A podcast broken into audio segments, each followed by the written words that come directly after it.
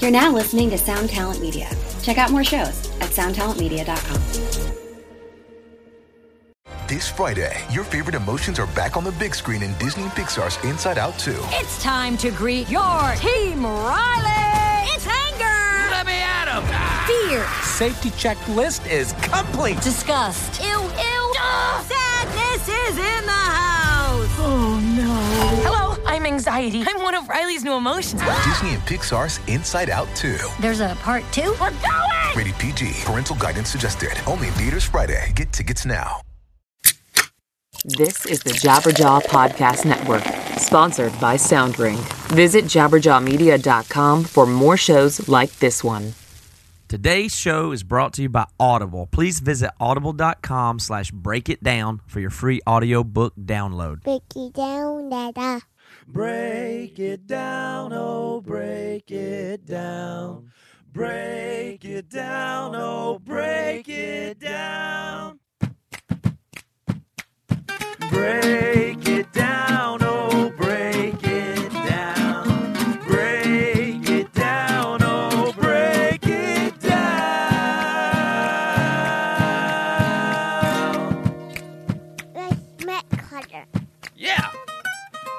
All right, folks, welcome to the show. Quite a big day today, so I got a few things I'm going to tell you about and explain. First of all, the episode today, what what we're doing is this is really a co-release episode with the podcast Urban Achiever. So let me tell you about who Urban Achiever and Billy Powers is. Uh, Billy Powers is an A&R guy that was at Tooth and Nail Records. That's how I first encountered him in about 2002 or 3. Uh, when we were coming up there. And before that, Billy was in the band Blenderhead and worked for Tooth and Nail for a long time. And uh, he left about the time that we got signed and we're familiar with Billy. And then turns out, after all these years, Billy is into podcasting and he's doing some great stuff. He produces another show called uh, Never Was with Mark Solomon from the band Stavesaker. And he does his show, Urban Achiever. He has people on there and kind of goes through their life and gets details about it and figures out where they're from and stuff like that. So, recently I was in New York and Billy said he wanted to sit down and, and do that with me. So I thought it was kind of a unique opportunity so I could promote his show and tell you about it for one thing and you could get to know him and also it offers what's I guess somewhat of an indulgent uh, episode of Break It Down because the thing we're ultimately going to break down today is you know I guess Matt Carter himself. Billy is Billy interviews me about my life and stuff like that, so you get to hear that. So on some level, yeah, it makes me a little uncomfortable to air that on my own podcast, but I do think so many people ask me these questions and they're things that I typically avoid and and don't talk about. Uh, on shows like this, or even on the BC Pod, I don't usually go into background and that kind of over you know narrative of people's life as much, or at least at least about my own. So this is your chance to get some of that information, and I'm glad to have Billy do it because Billy's a great interviewer, a great personality, uh, and everything. Now i am going to ask you to do one thing at least though, and that is don't just listen to it here. At least go listen to it on his feed or subscribe over there. Uh, if you listen to this whole episode, that's great. But I would encourage you to go over, check out his intro to the show, see what he has to say, and become familiar with his show. Now, the other big thing is uh, you notice that drop at the beginning of the show about Jabberjaw Media. That's a big deal. I want to tell you about that. But before I tell you about that, I want to tell you about Audible and a book that I think you should get, an audio book, in fact. So I think I've talked about this book before in different places, but it really is one of my favorites. It's called Six Easy Pieces Essentials of Physics explained by its most brilliant teacher. And this is right up my alley. And if you like the show, I think it will be for you too. So, Richard Feynman is a Nobel Prize winning brilliant physicist, and he's a great teacher as well. So, he was super famous for it. Uh, good writer, funny guy, everything. He came back after that to teach freshman physics at Caltech. So he's teaching 101 physics, so basics of atoms and things like that on a level that can be understood but taught by one of the most brilliant minds. So it's a really, really rare thing, but it's it's taught, like I said, on a level that you or I could understand it. And this audiobook specifically contains the original recordings of him talking in those lectures in the 60s. So it's uh, it's tremendous. So that's what's great about Audible. Audible has stuff for everybody. So you know, this is what I'm into, but you know, they have stuff just all across the board. They have over 180,000 audiobooks. It's spoken word stuff. A lot of it's read by the authors themselves. So if you're into podcasting, audiobooks is, you know, basically a level up from that. So you can get a free audiobook, the one I'm telling you about, or one of your choice, and a 30 day trial today if you sign up at www.audible.com slash break it down so uh, i'd recommend that everybody do that right now not only that they have a uh, they got a guarantee that's really good so it's their great listen guarantee so you can't go wrong if you decide that you don't like a book that you choose no worries you can just exchange it for another book no questions asked so again go to audible.com forward slash podcast sign up for audible that'll let them know you know just sign up for the free trial that'll let them know that i sent you and i appreciate that so Jabberjaw Media. What in the world is that? You heard that at the beginning. Uh, and I don't want to take too long on this, but just so it makes sense to you guys, Jabberjaw Media is a new uh, podcast network. It's a company uh, that we've created. So we've basic, basically been working on the Bad Christian podcast and this podcast, and uh, I've been taking meetings and meeting with a lot of people that ask me questions all the time about making podcasts and what can they do and you know just to make them successful so our producer nick bunda and i and mike Mowry from outer loop management in conjunction with bad christian and toby and joey as well um, have started jabberjaw media basically so we've got a bunch of shows that we think are already really good including um, matt pryor from the get up kids has a podcast the metal sucks podcast that we've done stuff with before a bunch of great ones on there as well as two new shows shane from silverstein's new podcast called Lead Singer Syndrome, and Steven from Amberlin has a new podcast called The Art Collective that launched today. So you can go find those out. We're involved in it, and I hope you like all this, the shows on Jabberjaw Media. So that's what that's that's what that's all about. And yeah, I forgot. Also, big thank you to SoundRink. SoundRink is an experience company. They do VIP ticketing and stuff like that. And they actually believe in Jabberjaw Media enough to have sponsored us just at launch. So big thanks to those guys. Check them out. All right, now let's talk to Billy Powers, get into the episode, and talk about my favorite subject, Matt Carter. You comfy? You Oh, feel, yeah. You feel good? Yeah, I do. I love it. I mean, this is. I joke that this bus is is really feels like my real home to me. yeah. You know, I have so. I mean, it's there's something about sleeping in your bunk where it's it just feels it's. I think I sleep better than I do at home. So I joke that my this is m- my bed, and then sometimes I st- have to stay at my wife's place. Yeah. Is, is back home. Readjust to Yeah. uh, uh, being back in civilian life. there's something about being on your tour bus that just feels. the- It's the- it's very peaceful. is this your bunk? Whose bunk is no, this? mine's actually down there. Oh, this is yours is down there. uh, Matt McDonald's bunk. I'm gonna get a shot here. Yeah. Got the Coors Light going there. Feel good about it. Yeah, I love Coors Light. Yeah. I gave up the drinking Yeah, how long ago? uh, back in March In March, of this past this year, so it's been like six months. Something six like that. months. Huh? So, Yeah. I- why? Why'd you give it up? I'm just trying to get healthy. Yeah. Yeah, I've been on like a lot of medications and stuff, and and uh, hi there. Yeah, we're, we're in front of the bathroom, so there'll be people. Oh yeah, that's awesome. Sorry, I made you. I should have pulled my legs back. That was really uncool of me. It's like a r- real rookie mistake on the on the. There we go. yeah. Do you guys own this bus? Yeah, we do. We bought this bus in about 2009. Yeah. I think we started on this bus. It was a Greyhound bus that was uh, run by a, a company that was taking it back and forth from the Canadian border to Seattle Airport. Oh. And they maintained it super well. And we bought it from them, had all the seats in it. Mm-hmm. We took everything out of it. And Josh and his dad built these bunks back here. And we've been, we try a bunch of different configurations in the front. Mm-hmm. And we drive it and we maintain it and we run it. And it's been like the salvation of our band because it costs us almost nothing to- Wow. to to tour. So we don't buy hotel rooms. Yeah. The fuel's a bit more than a van, but not it's not even double a van. Yeah. And then we don't pay for hotels. We can sleep whenever we want to. It's comfortable. We have our portable green room. Yeah. So it really is like the lifeblood of our I mean, we probably would have broken up if we didn't have this bus. Except for recently when you uh your like air unit or something went out. right? Yeah, And we you had a guys were generator go frying to out. death in here. we had a So- generator go out. It was pretty it was bad. We had to put half of our money from the whole that tour went to fixing the generator. So, Really? Oh, Yeah. So that was a bummer of a man, tour for that, sucks. reason. And it's diesel or what? Yep. It's diesel. Yeah. Diesel bus and diesel generator share the same fuel tank. Did you ever thought about uh, following the footsteps of the Me Without You guys and, and collecting gre- Converted grease to around Greece. America? Yeah. Well, they, they were doing this before us. They were part of our inspiration and everything on Yeah. it. We, they um The difference being they were literally trying to be so hippie that they would convert grease from restaurants, Right. Like cooking oil, Yeah. and then they, then they would filter it. They had a whole bay set up where they would filter the oil and then use it as you know biodiesel essentially. Yeah. So I would never do that in a million years because it's a ton of work. It's really dirty. Yeah. Fuel it costs a little bit, but I mean, yeah, I mean honestly, we spend a hundred and something a day on fuel. Yeah. It's a decent cost for what we earn on the Right. road. It's o- it's not bad. It's less than hotels. I don't have any.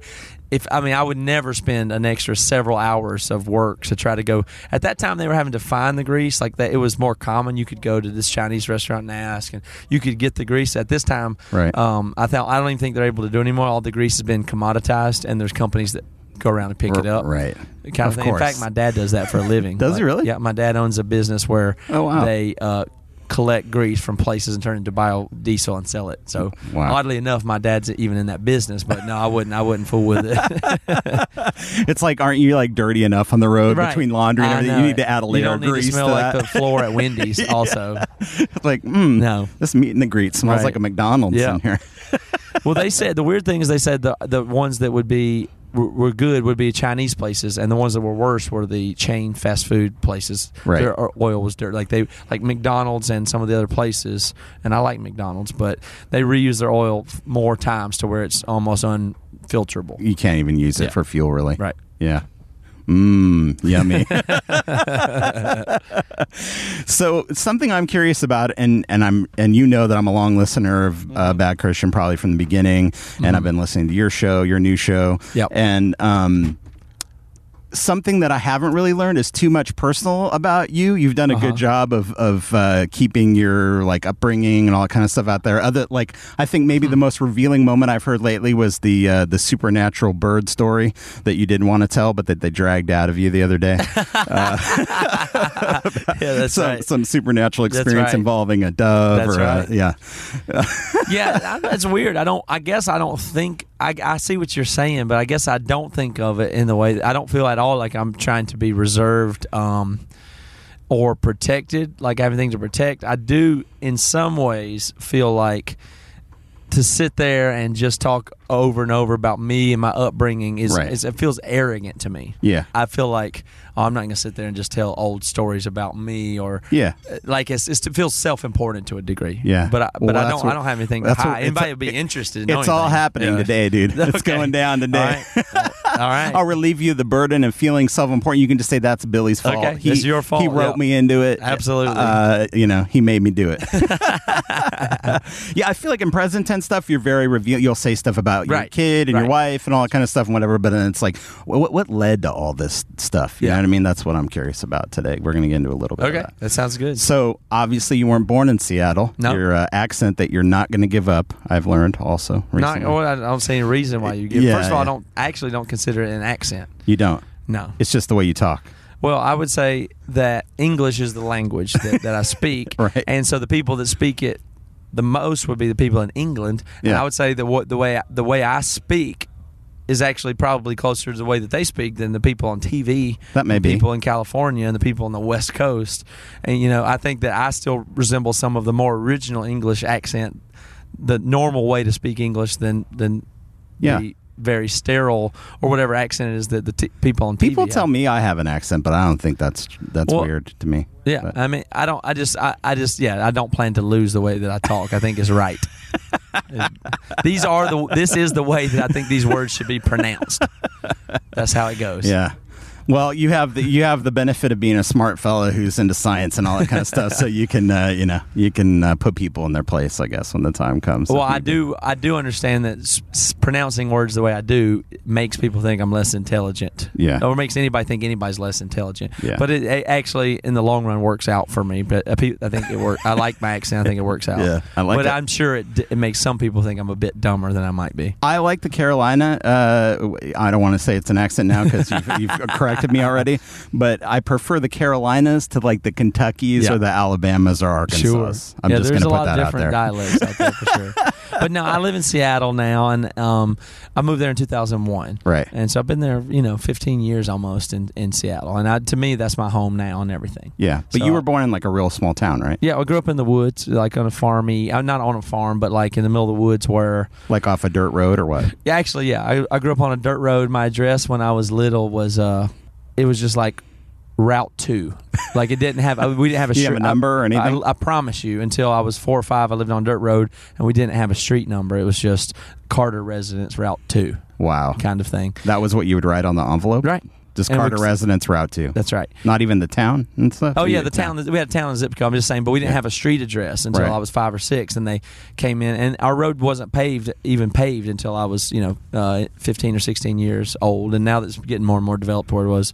But essentially, we we I grew up. Wait, so your folks still live there? Yeah, same same place. My folks still live there, but it was it's 20 minutes from town, Yeah. Mm-hmm. which we which, which is Greer, South Carolina, and uh, we're about 15 20 minutes from the closest you know red light, Ah, okay. basically. So there's a gas station f- two miles away at a stop sign kind of Right. thing, rural. It's just rural South Carolina, essentially. So, t- you know, 15 minutes from a red light and 30, 40 minutes from a city, Greenville, South Carolina. How has a far mall are and you stuff. like from the coast? Are you like in the middle or what? No, it's up in the upstate. It's it's about three and a half or four hours from the coast, so it's close to North Carolina border. It's between Atlanta and Charlotte, yeah. up in the mount, you know, kind of foothills of in South Carolina. So now, if you're off the dirt road and whatever, it was just like you just had a house there. You weren't doing. They weren't. Your folks weren't doing farming or anything. No, like that? no, we weren't farming or anything. Well, My dad, we grew up on uh, the place that they live is is 18 acres. Mm-hmm. My dad paid thousand dollars an acre for, and you know, 83 when we moved there from um, from wherever it was we lived before, and the house my parents bought for like. My, the story is my dad bought our house for five hundred dollars. Mm-hmm. Cut it in half on a chainsaw. Cut it in half with a chainsaw. got up on the roof, put it on a truck because he had a kind of construction Are company. you he had- serious? put it on a truck and carried it up to this plot of land that he had bought and put the house back together and then built it out from there. Wow, that's amazing. that's I awesome. have pictures of the house, but like where it was before we moved it. Saw up it where in was. half because he or whatever. had some trucks and Yeah. did some construction work. So he, he thought, I like this house. I can I can literally can cut it in half and move it, and then we'll have that house, but on this other land. Yeah. So he did that. So now, do you come from generations of Carters that lived in that area, kind of thing? Like, was your parents' folks from that area? Yeah, I don't or- have. Uh, I mean, I have uh, one grandma from Minnesota, Uh-huh. but I don't know where my family's from. Beyond, you know, beyond I don't like. They're, we're not immigrants from anything any Right. recent Huh. generation. So as far as I know, my family's from South Carolina in general. Right. So, other than that grandma, you don't have any other extended family or anybody that. You, No, I have some aunts and uncles that moved subsequently moved to Dallas. Yeah. but that's it. Crazy. Yeah. And Yeah. then I'm out in Seattle now, so I've kind of really messed up the family. So now, when you were a kid living on this road, this rural road, and all that kind of stuff, like, what was your life like? Were you going to like a regional school where you were getting picked up by the bus at the end of the road down there? Or right. like, so I'd have to walk down the driveway, which is Yeah. about a quarter of a mile or half mile to the end of our driveway to get out. Wow. And I would get on the school bus and go to school. Yeah. Yeah. Yep. And and when you were a little guy like that, like how many uh, people were at your school? Is it a small school? Have to believe it. was Uh, small. my graduating class had 160 people in it or something. like Wow, that. Yeah. crazy. It was Now- it was real farmy, like with people with tractors and stuff like that. We, we had farm day and you know, 4-H it was, it was, club and all yeah, it was that. like bush hoggy stuff that we had. We had uh, the groups were like preps. Bush hoggy stuff. Bush hogs. Uh, uh, bush hog is like it was a hat people would wear. It's, a, it's Oh, okay. attachment that goes on the back of a tractor that mows Wow. tall grass and weeds and shrubbery and stuff. Crazy. But um, so we uh, our group growing up, they w- we had preps at our school, which would wear button-up shirts and it looked like frat boy pr- Preppy frat or boys in whatever. training kind Yeah, of thing yeah, yeah. and then we had rednecks which were just good old boys and then we had black people that was our, that was what we had. That was all there was. That was So- it. Yeah. So like growing, I mean, I've never been around any other races or any other uh, No cultural Asian anything or No, anything. No, no, Yeah. not at, not Cuban. no. Yeah. I mean, it was just where we were, but I mean, that was that was the groups. So those are the three Right. categories that I could say there was. And it- we didn't have anything cultural really at all, but Yeah. you know, other than than the, I I, I I take that back. Those those are very deep and interesting cultures for sure. But Sure. there's only three of them. Right.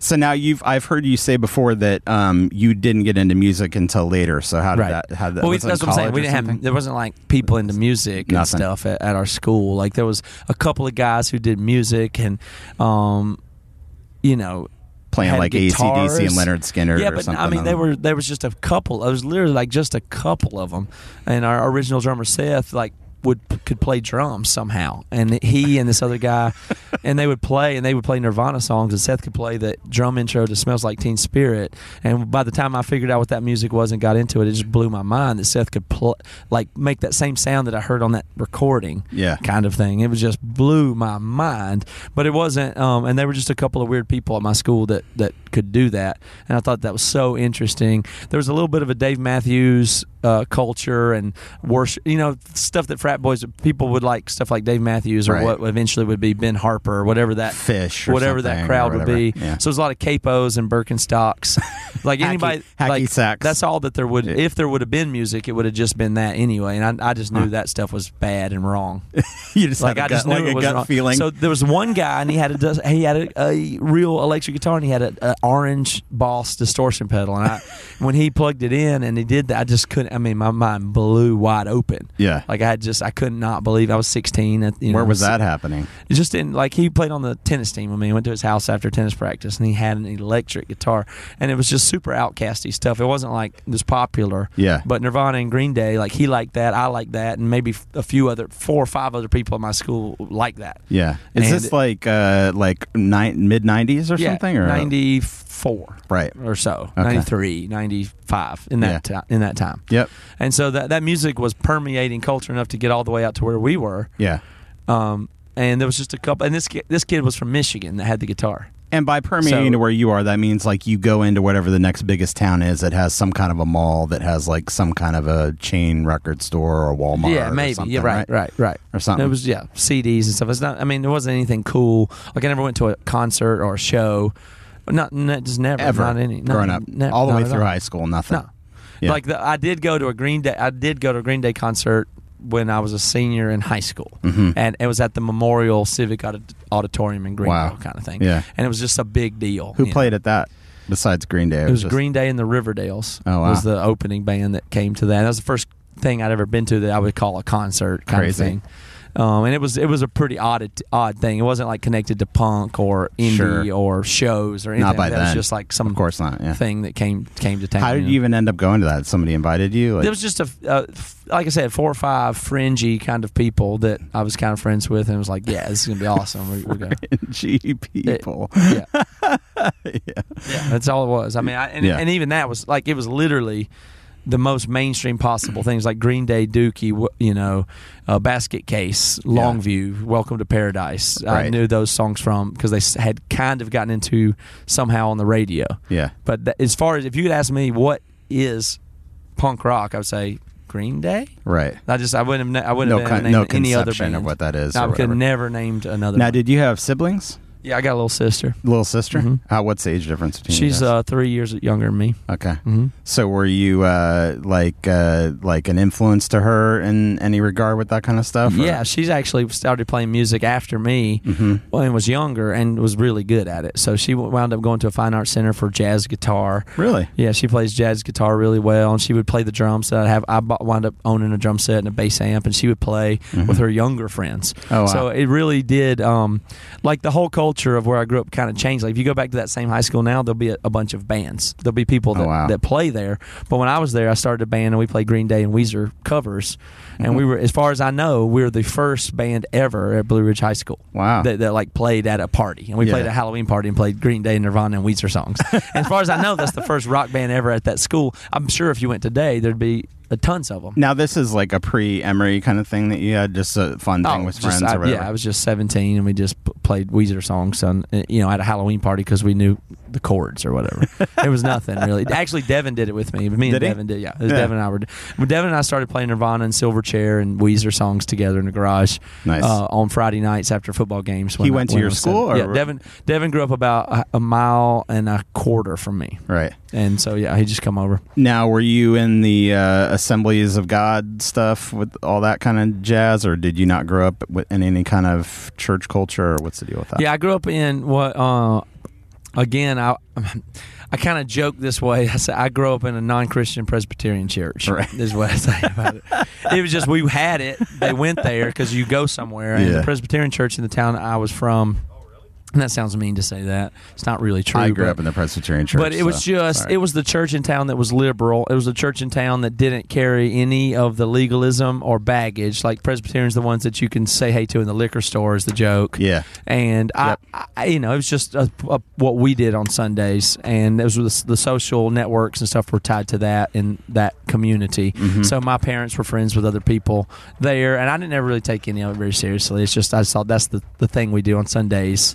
Yeah. you know, I, di- I wasn't super bought in or believe. I don't believe that anybody there really believed any of the stuff. It was just something, Right. It just none of it was very Something everybody convincing. did, they and I would- could be wrong yeah. about that. I'm sure there's people there and believers, everything, but I was never, I never was convinced and wasn't personally convinced that any of that stuff was anything other than just a thing you just do. Right. It just didn't, didn't mean much. Yep. Whereas the Baptist churches and the other ones that, you know, in town were pretty serious and Seemed a legalism little bit and- more and radical. fundamentalists, and they, they really seemed to believe what they believed, but I thought it was crazy, but they seemed to believe it. Whereas at our church, it, it didn't really matter. You thought it was crazy.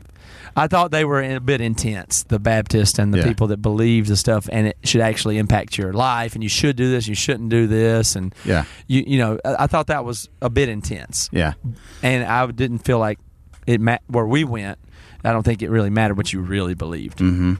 Now I know, like in your adult life, you spent a lot of time reading and being studious and that kind of stuff. As a kid, were you like a, like a serious student, or did you like not care too much about like studying or any of that kind of stuff when you're in school? Not, oh, school is not Because I'm thinking like if you didn't go to a Green Day show until you were a senior in high school, and I'm thinking about me at that age when I was in high school, like my dad worked at the church, so I was constantly going to youth group and that kind of Right. stuff. Like, what what were you filling your time with? Did you fall in with like partying kids? Did you like No. just hang out like on by the gas and sip or what? You know what I'm Oh. saying? Like like what like when you think about you as that teenage pre-teenage guy, like what like what was Matt Carter doing? Um, it was it was a pretty big void. There really wasn't. We just didn't really do much. Much. We really didn't do. I mean, we would do m- general teenage mischief stuff, Like but what? it wasn't really partying and stuff. We would like, we would. Ah, this sounds so redneck, but we would just like drive around and like run over stop signs and tear up people's yards w- Yeah. and do Donuts. donuts and stuff like that. Like that's Ma- really what, mailbox baseball, Right, Or do- right, yeah. stuff like that. We just drive on country roads and go up m- the mou- back of the mountain and stuff. There was some partying here and there, but You just had to be bored, right? Oh, A lot it was of the pretty time. boring. Yeah, Yeah. I, I really think it kind of was culturally boring. There wasn't Yeah. a ton to do. And I don't say this as uh, uh, like out of, out of a total ignorance. Like uh, I grew up in Southern California in the Lower LA Beach area, Mm-hmm. and then um, you know like going to church in Hollywood and living at the beach and all this stuff. And then my dad went in the ministry, and the first church he was in was in North County, San Diego, and this Yeah. was back in the day when it was very. It was just being developed, and like we, we moved to like this literally this small town where it was just like you know, like a McDonald's and Yeah. and, and like a general store. Sure. and like whatever. So I was literally it was like me and two other kids that were like the kids that were into music in the whole school and ev- the same kind of Yeah. thing what you're describing. So I'm kind Yeah. of relating in that. well, re- I- there's regard. another element to to this that might make a little bit sense, and that's that my parents are not at all rednecks or s- you know boring people. right. So my family was pretty cool. My my dad um, and mom are real smart, and they would they owned a business, and they're they're really great. They're Mm-hmm. actually really incredible. Um, What kind of business did they own? my dad does, did had a business that was grading and paving. He's a civil engineer and estimator. Okay. And so he had a, a company that had I don't know thirty employees that did Wow. thirty or forty employees, and they would do they would like do earth moving and Mm-hmm. like clear lots and move dirt essentially Wow. and paving and stuff like that. And so um, they were in- really interesting people, and they weren't redneck people. They chose to move far outside the city to have a nice, like I said, plot of land and Yep. and, and be out there. So I.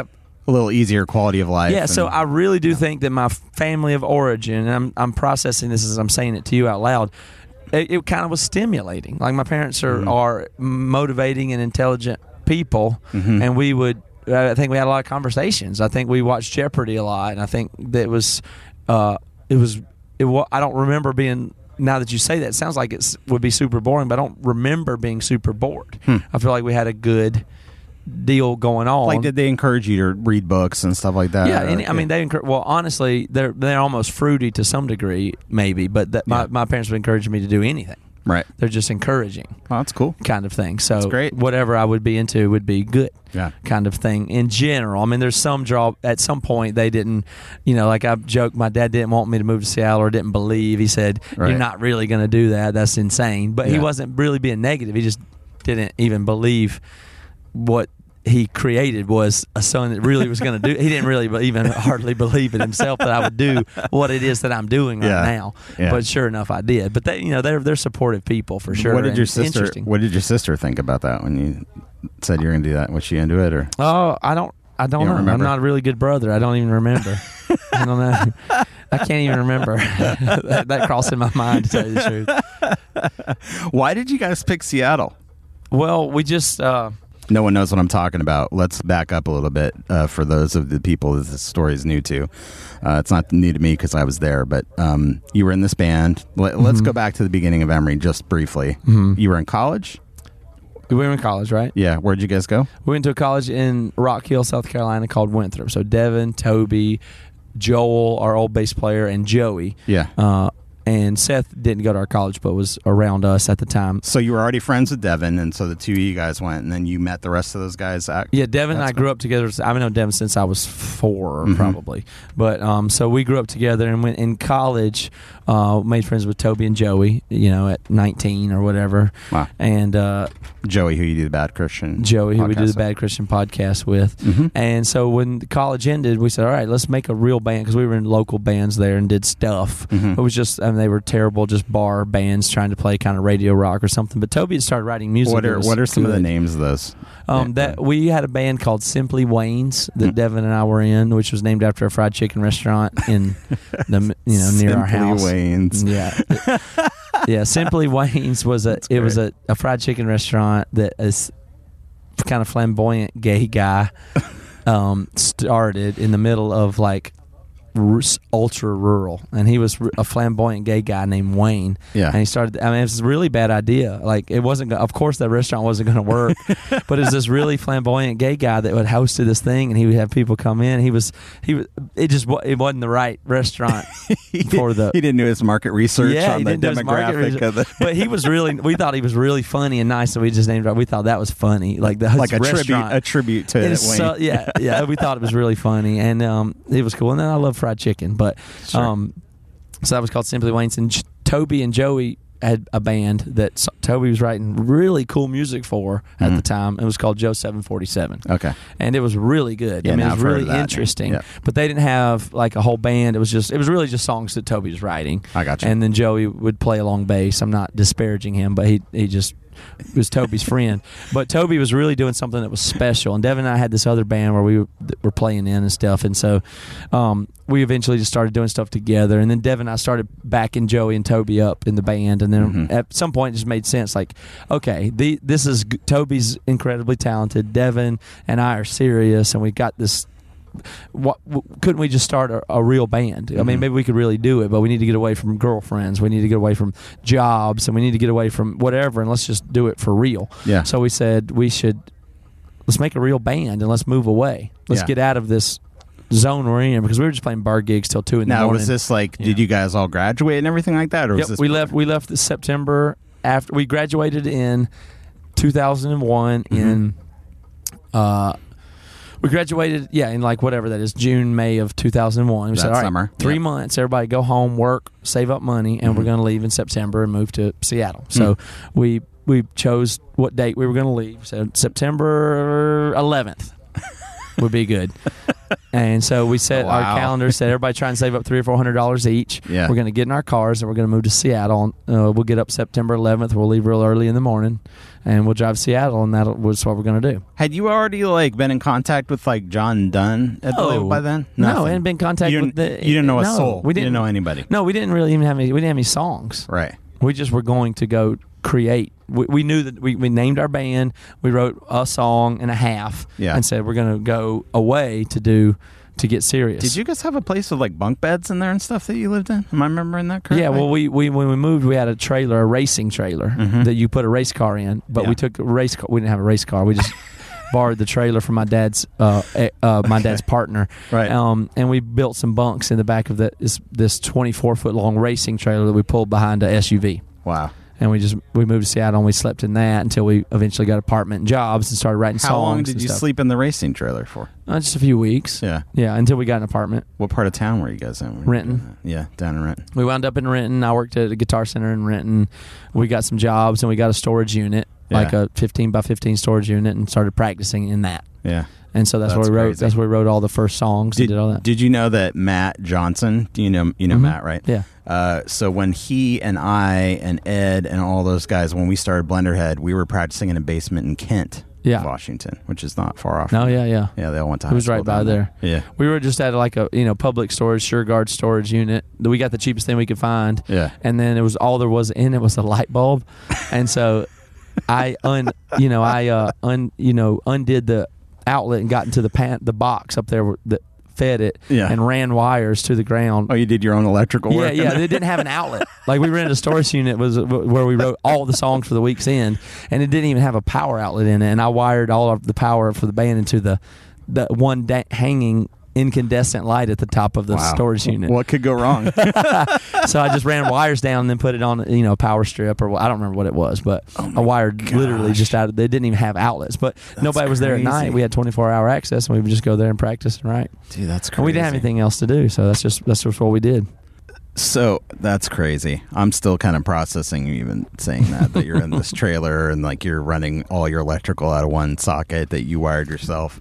It didn't seem crazy to us because we weren't around people that like methodically did anything. So to us, it was like there's people and bands that do stuff, but we didn't never see them. So it, it, it- nothing seemed like we knew it was weird that what we were doing, but we didn't know any different. We didn't know there was like, oh, you do this and people do this. We just went kind of all in and said we're going to do it. I have to believe that's like, I mean, that's b- has to be central to a lot of the longevity that you guys have had because in my time, in my day, Yeah. Mm-hmm. I've seen a lot of bands kind of come and go, and and it and it seems like a lot of them don't have that sort of long term. We're going to do whatever it takes kind of mentality. They're sort of like, Yeah. "Ah, it was always like, if this record isn't the one that bl- I can't tell you how many times I heard this. Yeah. If this isn't the record that blows up, I'm out. I'm done. Sure. Like where everybody's looking for the first chance Yeah. to just sort of like, I don't know. And you know what's They're on not the- that into it. Yeah, and what's on the other side of that though is the way that pe- people saying they're all in or are going to do whatever it takes has become almost I don't know the uh, commoditized, Right. To where it's like you know that that's the thing you're supposed to be or say. Yeah. but it uh, I don't. It, it's not that believable. They say the thing that's my biggest pet peeve, and as a man of science, maybe you'll appreciate this. Uh, uh, everything over 100%, everybody's trying to give Yeah. something they don't have. I'm gonna to give a thousand. I'm going to give 110%, and then that wasn't good Yeah. enough. Then it kept getting bigger and Right. bigger and bigger. I'm going to I'm give, gonna give forty-two thousand percent. Man, if that's not good enough, I probably could squeeze forty-three thousand two hundred percent. Yeah. and, if that's got to be enough. even the 110% I felt like it was reserved for like like the troops that like invaded Iraq and, and had been going for like 48 Right. hours with no sleep and whatever Yeah. and then they still stormed the you know Saddam Hussein's like thing Yeah. after 48 hours with okay you gave 110% but it's always like some bullshit thing like, Right. I made this pie really I really put my heart into this thing. Absolutely, yeah. So I yeah I do think that that, that notion of being all in i- Yeah. or we do whatever it takes that sounds almost shallow when you hear people say it. Right. So it's really not about saying it. It's just a matter of what your I mean, it's your actions. I mean, the the thing that is most powerful to me at this point in my life Mm-hmm. that I look for that I recognize is um, when people are effective Mm-hmm. and if people are competent right and that's just going to be their actions. I mean, it just that that's uh that's that's what is most impressive to me. If somebody's simply, I mean, people do different things, people are into different things, but Mm-hmm. it's kind of reasonable to measure a person by their effectiveness. I really think that's Yeah. reasonable because Yeah, I think so, too. Are they effective at what they want to do? it's sort of that uh, you know um, you could say people want to see your actions not your words kind yeah, of thing but you also can define what it is that you value, and then you can measure. Therefore, is that person effective for what they intend to do? So, for like, I mean, we I- all I ever wanted to do was play for forty or fifty people in a town that we didn't know people in, right and we we were able to do that. And I, I don't know if it's luck or I don't know. I, I mean, I can't. I don't know how to tell anybody else to do it, but. uh we, you know, we've we exceeded our expectations of, of what we wanted, yeah and so, whatever actions it, ta it took to get there, I don't know. It just, but we did it. Yeah. And I don't, that, I don't think there's really much else you can say except for, wow, he he did it. That guy that has this startup or this guy that has this podcast. Yep. All I can say is, well, other people didn't do it, and Billy did it. I don't know any, what else to say. Yeah, That- yeah. that's just all there is to it. I feel like a lot of people. too easy I- not to do stuff. I feel like a lot of people in bands and a lot of that kind of stuff. They just like the reason that they didn't continue. I mean, I- as you know, you've been around this long enough Mm-hmm. to know everybody thinks there's some formula. If you do this ad and this thing and that thing, a Right. lot- there's a mentality amongst bands Right. and, and people that like, oh well, they did it's because they did this or they used that producer or they went in this thing or Mm-hmm. they got to open on that tour and that kind of took them the next thing. But there really is, if there was a formula, obviously every manager, Right. every label in the world would just use Sure. that and replicate it over and over and over again. So it's sort of like an X factor of things. But one thing is definitely true that the people that have sort of had long careers and played in bands, I think of like you guys, MXPX, different, you know, MXPX is on Mike's on tour in Europe right now. Right.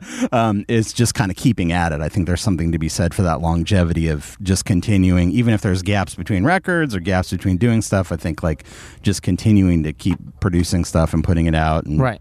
You know, Yeah, the goal is to cr- to eh, create something. I mean, it's not even that artistic. It's just to do. Even if it, I don't care if it's business or something you do with your family. Like if you make a, I mean, this sounds so silly, but if you make a family tradition where you say.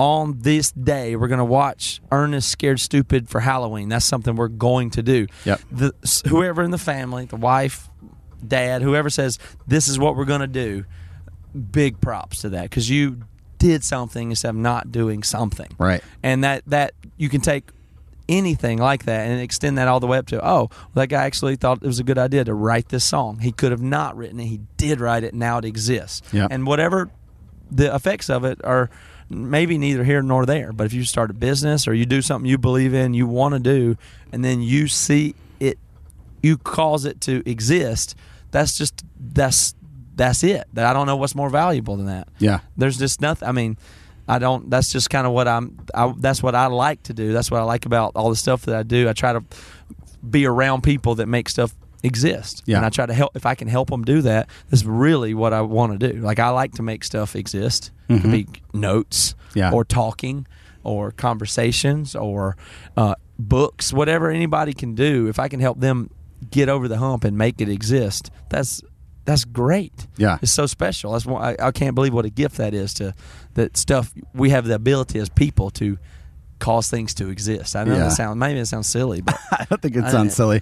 I wanted to also tell you something. Um, uh, I don't, I don't know why I wanted to bring this up, but I the your interview with Tim for Under Oath, um, I really related to that thing that he was saying because I've. Uh, I've been in music, my, you know, my whole life. I, my father was a musician, Uh-huh. my grandfather was a musician, and the thing I always struggled with was the technical aspects, which I know you're particularly strong Mm-hmm. in, um, knowing all the different technicalities and stuff. And I thought that whole interchange with you on your Break It Down show with him, where you, you were basically trying to break down for him what it was that he was doing that he was and doing, he was yeah. laughing and saying, "I Yeah. have no idea what you're talking about." Yeah. And I thought that was awesome because I was like, "That's me!" Like I don't, I couldn't. You're like, "What are you playing on that song with the whatever?" It's like I don't know. I think it's a G. I don't. I don't fucking know. Like, Mm-hmm. yeah, well, I'm a I'm a bit slower than other people, and I don't identify as a purely creative. So to Right. me, to even to get to the point where I feel like I can make stuff or write stuff or cause stuff to exist is like so profound to Mm-hmm. me because I feel like it took a lot of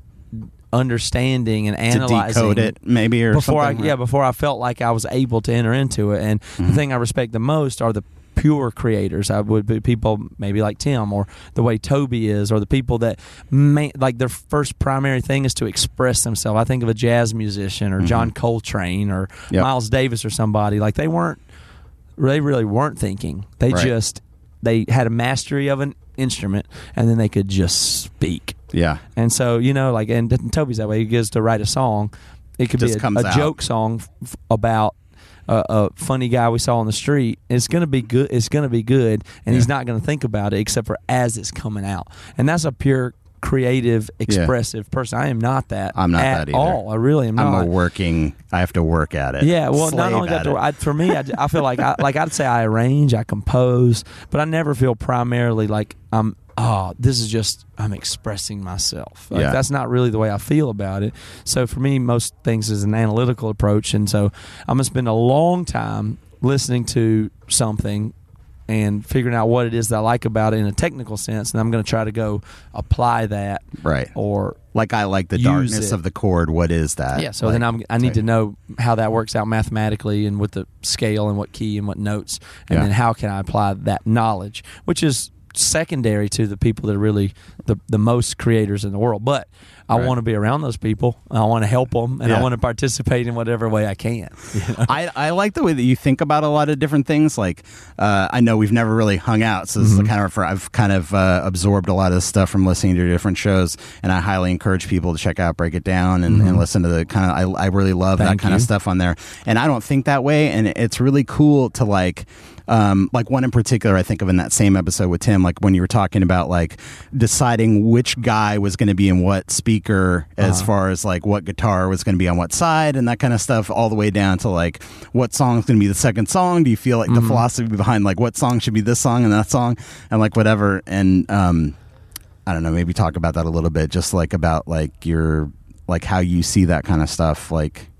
What is it about that that interests you? Like the technicalities of that. Kind Well, of stuff. that but well, there. Um, the way I see it, the technicalities are inevitable. Like Right. it has to be decided at some point what guitar goes in what speaker. Yeah. It has to be. So either you're going to own that as the artist, or somebody else is going to do, or the producer is going to do it for you, or or something else. But you know, the technicalities of life are decisions that you make. I just believe that other people are not conscious of them, and I think that I am. Yeah. So that you do make everything that you do is calculated. It really, really is. You're just not aware of it. And Right. I feel kind of intensely aware of the things I'm ca- calculating. Y- and that's the only difference. I mean, Yeah. and, and there's people all over the spectrum on that. But some people don't want to be in tune with that. And that's, it can be really productive for them. Yeah. But to me, I don't understand how you cannot look at stuff that way. I just don't, I don't understand. it. I'm just kind of aware of what I'm calculating at any moment. I guess I appreciate that because uh, I feel, if you're around enough people, surely you've been around enough people. I, I was always that guy that was like uh, tour managing the band Uh-huh. or like organize everything or put it together, and I was always surrounded by people that were like, "Yeah, whatever, dude." Like, Yeah. you know what I mean? They Yeah. kind there tends to be that kind of mentality around a lot of musicians. They'll Mm-hmm. they'll show up for the practice, they'll contribute their part to the thing or whatever, but they don't seem to have a deep appreciation for those types of details, Yeah. those kinds of things. Yeah, for sure. I mean, we, I mean, we've just, I don't know. I think it, my my personality has contributed to a lot of good things, but it's not always that uh, good. Like Right. it, it's it can be a huge waste of time to overanalyze stuff. Everybody knows that. get compulsive about it and Yeah. not let it go kind of thing. Yeah, or just I mean, it's just a waste. It's just fundamentally can be really a waste of time to think about stuff that just doesn't matter. you know, but I'm prone to doing that. Now you uh let's briefly go back to that uh time then. Um I don't want to dig too deeply into all the Emory stuff cuz I'm sure you've talked about that Mm-hmm. ad nauseum, but like cuz I left to Seattle in 2003, so you guys were getting there right towards the tail end of my time and Mm-hmm. then Right. you kind of John Dunn who worked for me at Mail Order, Yep. you guys kind of started talking to him and I remember him hyping you guys up and you got signed and all that kind of stuff. Um like what was that like what was the feeling of that like did you feel like this is it Well, th- you know, the the story goes something like this: Tooth and Nail was a label that we didn't think. Most people say, "Oh, you moved to Seattle, you must have had a deal with Tooth and Nail or something."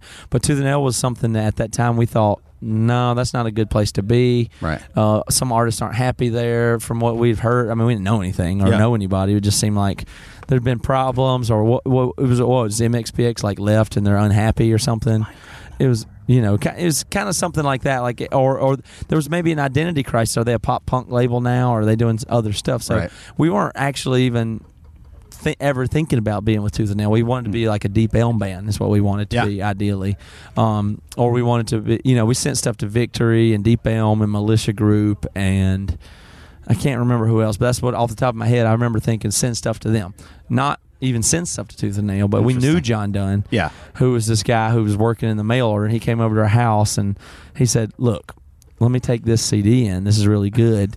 Or no, I don't even think he said it was really good. The thing about John Dunn was I don't think he'd ever been like um, flattering to us. I never had thought that he cared about anything that we did. interesting Um, but he's like, let me just let me take that let me take that in. I think he s- knew it was good and saw there might be some opportunity there. Yeah. And we were like, no, we don't trust you. First of all, You ju- you second you just work in mail order, and you know at that time we were really protective of, of stuff and people copying it or whatever. Yeah. And he came is like, dude, just let me just let me take it. And we're like, I don't. We just weren't comfortable with it. And he Yeah. finally convinced us. He said, let me take it. I'll take it tomorrow. I'll take this disc tomorrow. I'll take it into tooth and nail. I'm gonna see if I can get somebody to listen to it. Mhm. And I promise you, I I won't let anybody copy it. We won't do a CDR off of it. We Had you won't- recorded your whole record? yeah, we had yourself the by weeks then? in. Right, it was This done, is right? after we had the weeks in, and you saved up the money and Yeah. recorded it yourself. and and uh, he, I said you cannot let anybody put it in their computer in a CD drive. You can't copy it, and you have to bring this disc because we had like four discs. I mean, that's just what it was. We say you have to bring it back tomorrow night. So. 24 hours from now, you go. If you can show it to somebody, fine. But you have to bring it back tomorrow night. Yeah. Because I don't know what we're worried about, but that's just the way we're thinking. Yeah. And he comes back the next day. He's like, "Yeah, Brandon loves it. They want to sign you guys. I was like, and then even when he said that, we are like, Right. definitely, he's not. No thanks. This isn't. This isn't. well, we didn't believe it was. We just didn't think it was true. We just Yeah. did not actually have genuine. We genuinely didn't believe that that was true. We thought it was just saying this or that or Yeah. whatever. And I don't Had remember. you sent it to other people at that yeah, we point? mailed a few off, but like I said, Yeah. we didn't even approach Tooth and Nail. We just Right. even it wasn't even what we were thinking at the Huh. time.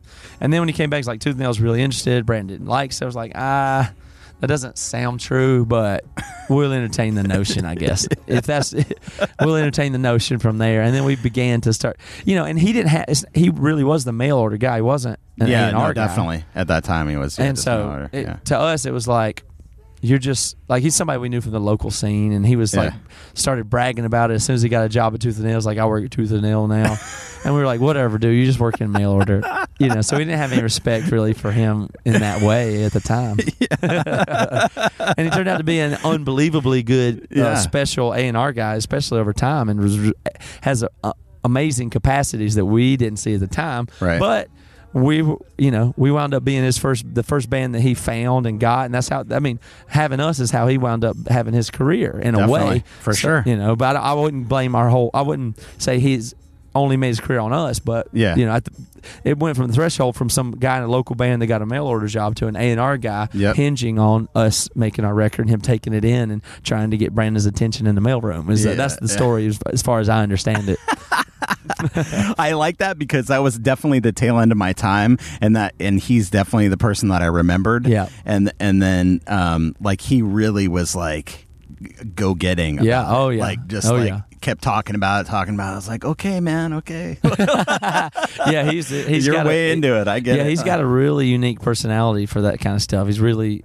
I mean, uh, I mean, that's how I knew you were in the bunks. He's like, they're really they're die hard. They they moved all the way out here. Yeah. They're like living in a Right. trailer, like all this stuff. Like he he had the whole spiel down. So yeah, no, he's be- he was de- he's definitely a go getter and a special uh, has special abilities in that way. You know, like to to really believe something and sell it and talk Yeah. about it and hype hype something up that he believes in. Yeah. and then he's super skeptical and not great to stuff he doesn't like. Right. which is that's that's really neat. you know. Yeah, that's cool.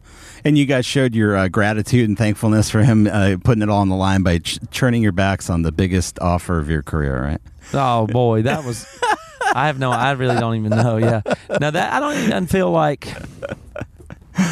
I mean, I don't. I'm I'm only kidding. I Yeah. just remember you guys talking about that with Brandon. yeah, what you're referencing there, I definitely deserves a little bit of backstory. But it was at some point when we were at some kind of peak or high level, and um, and I did talk about with Brandon with the numbers, which is fine. I don't. I don't know if I remember the numbers exactly right, but at some point, Which is shocking, by the way, because he's very secretive about that kind of stuff. Yeah, I thought that normally. was great So- that he allowed us to talk about it that, at that time when he was on our show. But um, we had some offer to where we were going to sign for our third record after our second record came and did really big. And it was like, I think he wanted to give us $400,000 or something like Yeah. that, which I thought was. At some point, would have sounded like the biggest amount of money in the world, but I'm telling you the honest truth. Once everybody takes their cut, and I'm the telling you the honest taxes- truth. I thought that, that at that time, given where I was in my life and what I'd seen, what we'd done, which is, was only just three years from the living in the back of those bunks and doing all this stuff, Right. I thought, no, we we're I going to can do go get better." a million dollars. Yeah. I thought we were going to go get a million dollars from some big record company, and that's what we're going to do. Yeah, And so we didn't we thought this is Brandon trying to get in here early and Mm-hmm. lowball us with four hundred thousand dollars, some some- something like something like that. And so we said, no, no way. I mean, you're just trying to get us before the new record comes out. Once Right. it comes out, This is we after all the, know after the question, right? after the question. Mm-hmm. One, everybody knows once our third record comes out, it'll be even bigger than our second, Right. and then we're going to be worth millions of dollars. And so you're trying to get us for like four hundred thousand dollars now. That doesn't make any sense. So s- thanks, but no thanks. Like we understand your What is play this, a here, but fire- a we fire all know sale? we're going to be Yeah. having this conversation at a different level in six months, Right. And definitely that didn't happen. Yeah, what happened? Is well, the record uh, didn't sell as well. We didn't. Yeah. I don't know. I mean, I, ca- I have that the no idea. record with the party song on it? and It's all called that? "I'm Only a Man," and Yeah. it just wasn't. It wasn't the right thing for the climate, or we didn't make the. I'm not even saying we didn't make the right decisions on it. It just, it just was what it was. It's nothing to do with failure. It's just, I, I can't believe the uh, Yeah. audacity or uh, well, I don't know what the what's the word for. it. I can't believe the, um, w- the way the lack of humility that I had at the, we had at the time of thinking what we were, Right. because it was basically I thought, well, everything we do works, so Right. the third thing is going to be bigger than the second thing by an order of magnitude. Yeah. and it just that's that doesn't mean we failed. It's just it does, that's just not how things work in had- life. and I hadn't- didn't know that. Yeah, you hadn't learned yet that No, there was I- no guarantees in Right, I, life. didn't, I just well at that point I thought I do something, it works, it gets bigger, it gets better, and that's the trend. I didn't have Right. any understanding of that not continuing. Yeah. And so then when it came out and the record sold well, sold good, everything, yeah. um, but not near what we thought it was going to do or whatever. And so yeah, then that that record that so of course we didn't get a million dollar deal, and then the four hundred thousand dollar deal totally gone too. Yeah, gone. Not we not Rescinded. no definitely didn't exist, and we didn't get anywhere close to that ever at all. Rescinded. Yeah. uh, Yeah. But, but you know, and and it was that was supposed to be the big payoff though, because when we first signed, we got like eight thousand dollars and signed for three records. Mm-hmm. So we felt like, well, we have ours coming to us now. We've got this. Now we're the big time. We could be the biggest band that anybody that could be on the, in this scene and this. I, th- I guess I really thought. I know it sounds stupid, but I thought it. Yeah. So yeah, now we're talking about millions of dollars when we were super happy to have eight thousand dollars before. Yeah. And so of course there's a lot of really good stuff in between there. Yeah. But you know Definitely. that's just it's hindsight on I don't know what to say. I was just talking to a guy recently who was in one of those kind of bands from the 90s, and we were talking about it. And I said, you know, to me, like, there has been a lot of changes with the- the way music exists and the way that it works and all that kind of stuff. I said, but really, the main thing that's changed is the advances. Yeah. right. like like nobody ever you know uh, you get your one advance and then you do your record and and then you know they start taking stuff out and, and then you never see anything again a- Right. after usually that was the way it went for most Yeah. people that i knew um so- Whether it's big or small, you, there's Yeah. the advance, and then this happens, and that happens, and you don't really see really money after that. Right. Really, Yeah. you you don't. yep So, were you aware of that? Like on the label side, like our goal here is to let not let artists really ever get paid after the advance. Like, is I, that was I, that hate, I hate implicit? it. I hated that kind of shit. But but was that just the, is that like you always wonder?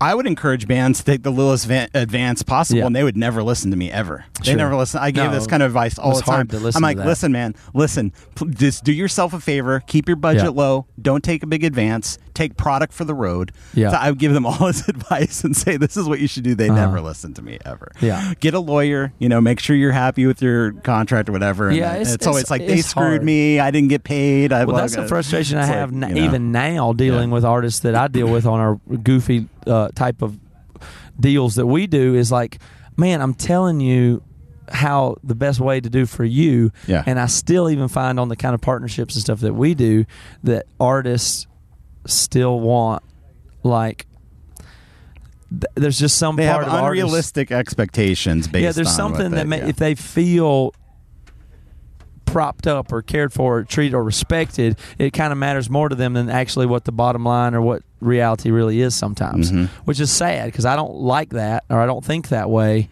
or I don't at least now. Or Yeah. Maybe I used to, but you know, an artist feels better about getting a ten thousand dollar advance now because it feels like somebody values them at ten thousand dollars or Right. fifty thousand dollars versus you could make Mm-hmm. fifty thousand dollars in the long run.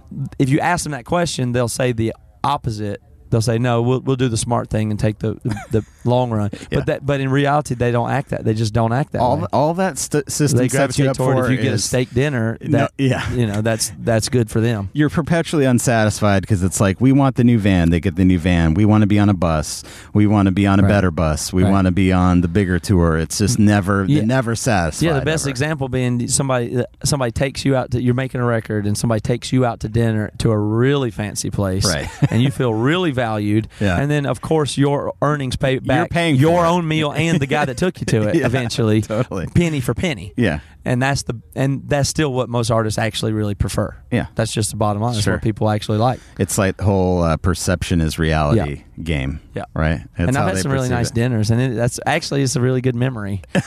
but ultimately, I still pay. You still pay for them, so it doesn't matter. they don't they never look at the sheet where No. it's on there itemized at the end yeah Mm-mm.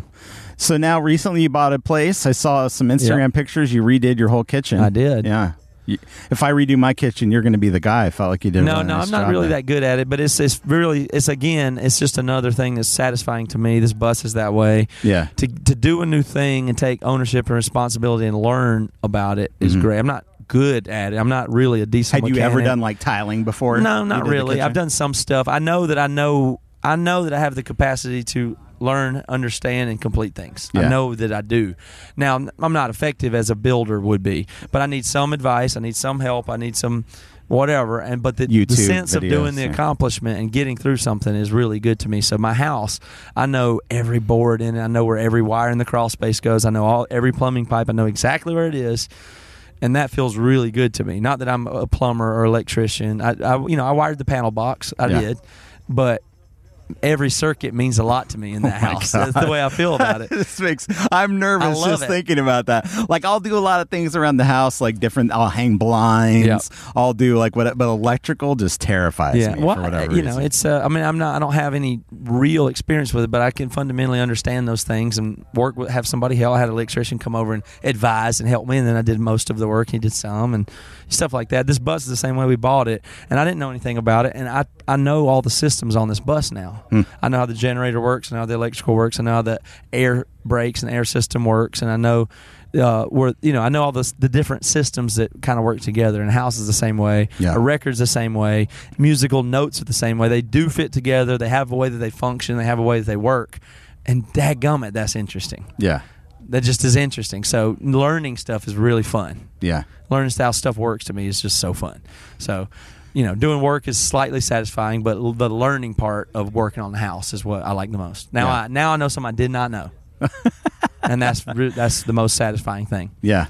Now I know you've done some audio engineering stuff, like assisting and that kind of stuff. You used to work with Aaron, is that Mm-hmm. yeah. right? Yeah, I did a bunch of records with Aaron Sprinkle from probably 2008 to 12, Yeah. somewhere in that time. were you like second engineering or like what were you? Um, Yeah, so everything I, setting I up just mics, we had done a like couple what? records together, and on the last the record that he did, we did in Chalices, we sailed. Mm-hmm. I'm basically moved in. I was started on that record by myself, and then I, I said, "All right, Aaron, you want to help? You want to do this record?" And so I took my recording gear, my computer, and set up down to this compound and where his studio was, and put all my stuff in, in a spare room. Yeah. and set it up. So I'd work on what the tracks and what I was composing, putting together, and he would help, and we just worked on it together. Mm-hmm. And when that record was done, I was like, okay, I'm I'm here now. I got it. Like I just kind of like. then I just worked there from then on. So Yeah. then it was like he was going to do another record for somebody else that wasn't us, but I had my stuff there and we were working together. And he's like, "Why don't you track the guitar and drums?" I was like. Yeah, definitely. Yeah. And so then I tracked the guitar and the drums on the next record that came in, and then I'd go and edit and work on it and track the second guitar player in my room while he was working with the singer in the other room. Mm-hmm. And so that was it. It was just like, well, this was easy. This worked so good. Yeah. So he would. So I would just be the engineer for his records from from that point on for a You long just time. figured that stuff out on your own by doing it, basically. Yeah, just from seeing it over the shoulders Yeah. of people for two or three Were records. you always curious about it when you guys were recording and that kind of stuff? Yeah, Like, do just you try to curious. pick up It's- stuff? it's just all what does that curiosity. do? Like, what is Yeah, this so the first record we did, I thought this, this the talent that Ed Rose has r- doing this is unbelievable. I can't imagine how he could ever hear that that is that way, or how did he know that? It was so crazy. But I watched every second of what he did, and I thought it was f- totally foreign. Then we did our second record with Sprinkle, and I was like, oh man, that's crazy. He's totally different. He does this way and this way. I said, I wonder why he doesn't do it the same way that Ed does this. And we did our third record with somebody else, and during that record, I'm looking over the guy's shoulder, and I was like, huh. But maybe what if you did it could you man, what if you did it this way like what if you moved this over here opened this plug in on that or what would happen if you did that Yeah. and then by the end of that record i was like hey, do you do you mind if i sit down for a second to the guy you know and then after that i was like okay just it's my i, ca- I know what i'm doing let me do what i let me do what i want to do and see if it works out and then the first thing i did it turned out good Yeah. and so then i just said, okay i guess i know how to do i didn't think i did Yeah. i just i was interested in it until i understood it and now i can do it I'm just sighing because I feel bad uh, that I did not get more curious earlier on in my life. Right. Like it took me to, I had so many opportunities, so many hours spent in the studio with bands, uh, just hanging out, Mm-hmm. Well, whatever. but you can't- Like whatever. And I, and I just think of all the time I could have easily with Aaron or with True. anybody like that. I could have been like, hey man, let me, uh, you know, do like th- do this thing. And it took doing the podcast at Right. 46 to like figuring out Yeah, logic but- and like whatever. But you know? I would I'd argue that you've been curious about things. They just weren't those things. Right. So broad In a mine, sense, mine's you been can't- like broader like how can i do this operational thing on a big, right. bigger level But in a sense, you can't can really control what you're curious about. Right. But what you are curious about, you can be immersed in. Yeah. So like, let's just say somebody who says they're bad at school, they can't remember history, Right. Whatever. Some of those same people are steel traps when it comes to sports statistics. It's Right. not doesn't make any sense. It's not that they can't retain information, years, dates, stats. It's that I'm interested in sports. I'm not interested in history Yeah. but I don't really believe that there's much in the talent or and I don't believe you can make yourself care about something you don't care about. Right. But the stuff that you can care about, you become like a you, and that's everybody. It's just people are, are sponges for for different things that they're interested in. Yeah. But you I trust me, you you've been interested in, you're curious about stuff and those things you you learn. Yeah. And that's all there is to it. So curiosity is the more is the most valuable quality, not like who pay, can pay attention or Yeah. learn. That doesn't you. That's not really the the valuable quality. Is the curiosity. so much missing information like uh, i started playing drums like two years ago Uh-huh. all because i finally had a drummer friend tell me that the reason i couldn't play the kick drum uh, Uh-huh. or play independently with my feet was not some sort of uh, birth defect that i assumed that i Right. had but Right. it was just muscle memory and i was like muscle memory like are you serious Yeah. he's like yeah man there's stuff you Absolutely. can do to just play that or like whatever and i went in there and, and had one of my drum instructors at the school kind of show me some stuff Uh-huh. to break out of it next thing you know i'm playing drums i'm like why why didn't i do this like 20 years ago Absolutely. Yeah, you talk yourself out of stuff a lot. Yeah. You know, like saying, "Well, I can't do that. I'm not that guy." But you you, you can. I know you're right. You know, I just don't think. I just think you can do whatever you want to do, but you can't. Uh, you you can't manufacture what you want to do. Like you Right. can't say I want to want to do this. People say I want to be a graphic designer, I want to be a musician, or whatever. Mm-hmm. But those are just the words. But there is some downhill force of the things that you're actually Yeah. interested in and care about that your actions will show, and that's the real thing. well, you can rewire your brain. I'm reading Mm-hmm. this book that my wife recommended to me. That's all about this new science of neuropathy and everything, Uh-huh. and how you can even even stuff that people say they blame their genes, like oh my Oh, dad yeah. was this or that or like whatever. It's like it's been scientifically proven that you can Yeah. rewire all the different stuff in your brain to change. Your well, the behavior excuse to, you like, provide whatever. yourself, Yeah. well, that, that that that that's too complicated. yeah, is what you're but you're using that as an excuse to avoid th- thinking really Right. or avoid some responsibility is what I what I would suggest there. It's not that you can of course you can, but it's a little bit easier to say, "Oh, I can't. yep, I'm not this." yeah. I identify as technically not able or or whatever it is, right? You know. Yeah. And but it, that so removing those barriers and uh, is probably the first thing you could do. But of course Yeah. your brain can do anything. yeah. If you- listen, listen to us today, kids. You can do it. Well, yeah, I Today. mean, it, would- it, yeah, I don't want to say you can do anything you put your mind to. I'm just, No, I I would don't- I try to don't buy avoid that either. saying Yeah, I saying don't it like that, that way. either. Yeah. but you, but you know, there's a if you difference. do in- something enough, you can probably get good at Well, it if you c- really put in the time and try. if you care about it, you can do it. Yeah, If you really care care about something, you can definitely do it. definitely. Yeah, The way I look at it. yeah. So how much longer do you think you keep this stuff up, man? This uh, What life stuff? of yeah, living in the bus and Yeah. doing the shows and all that kind of Uh, stuff. I think I crossed a bridge a little bit ago where I I would like to identify as a lifer in the sense of to be an independent creator. Mhm. I think I can say that pretty relatively confidently that I'm going to uh, Podcasting, all I different wanna sorts of things. cr- makes be involved in creating things and be. Well, I mean, I guess I could say my own boss or whatever. Like, uh, Yep. you know, I, I might start work on do stuff or have start other ideas. Yeah. And companies and stuff. I'd like to be an independent. Per- I no, there's not any part of me that has any gravity toward working for somebody. Right. I'm not sure if I. I'm not saying I would never do that. Yeah. But I don't. I, I feel like I don't know if I will ever do that.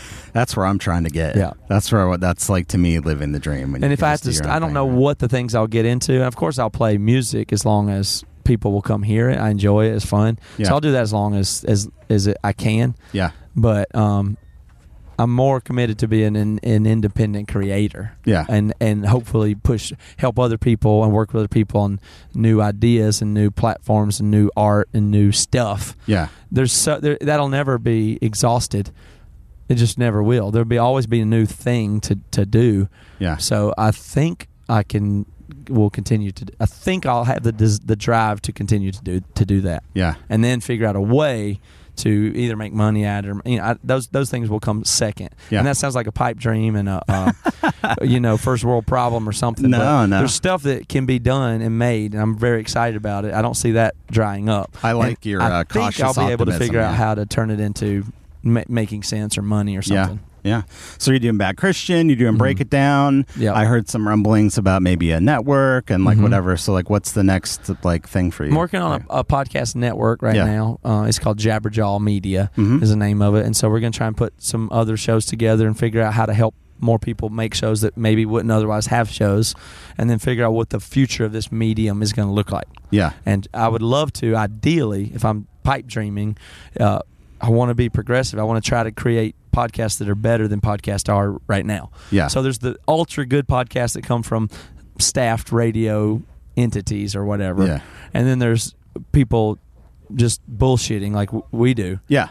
Um, we being in me, not you. and you know, you, Me- you me know what too, I mean. man. I, I I know think what you mean. podcasting's in a low quality phase. Yes. And it's still awesome. Yeah. So there's nowhere to go but better and better and better quality. I mean, TV shows used to be like Hogan's Heroes and Gilligan's Island Yep. and Gunsmoke or Sure. whatever, and now we have Breaking Bad and Sopranos and Mhm. these things. So I think podcasting will have a similar evolution. Yeah. I would love to be in on that progression of going from these clown shows we do now Yeah. to the next level and the next level. Yeah. I'd like to be evol- figure out what that's going to be. I and would progress love- with the medium and I would and love to whatever do else. a narrative uh, type show. I Yeah. love those uh, types Absolutely. like Serial and those kind of things Yeah, where absolutely. they follow like a story all the way down.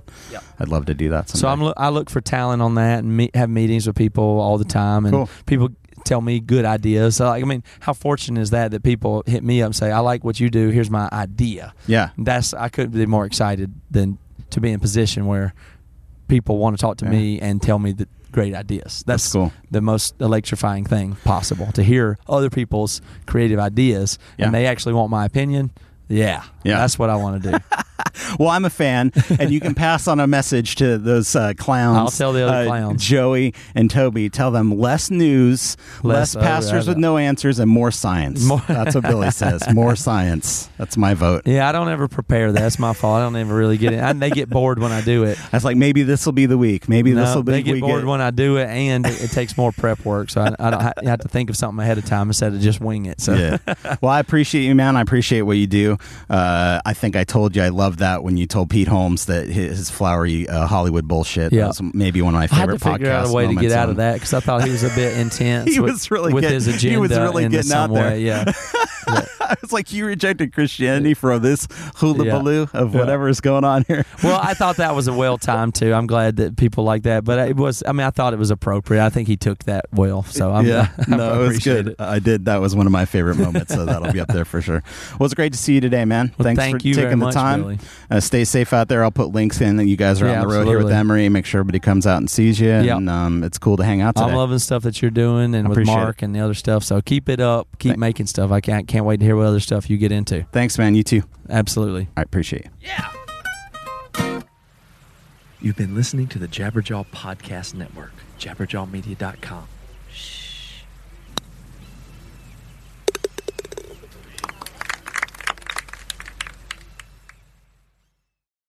Hi, I'm Emma. And I'm Joe, and, we're, the, professional, book, nerds.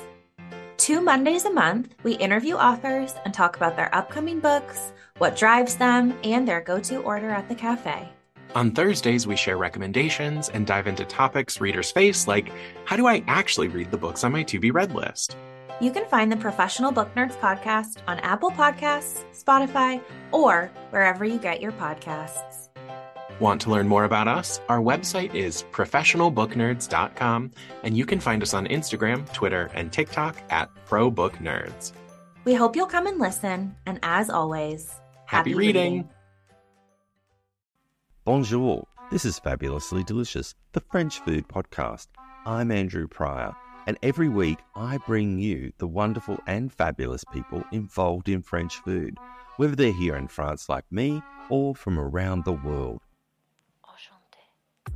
Each week, we dive into a specific topic, be it a French dish, an ingredient, or a French cuisine cooking technique. My guests are all about French food, so come join me on Fabulously Delicious, the French Food Podcast. Bon app!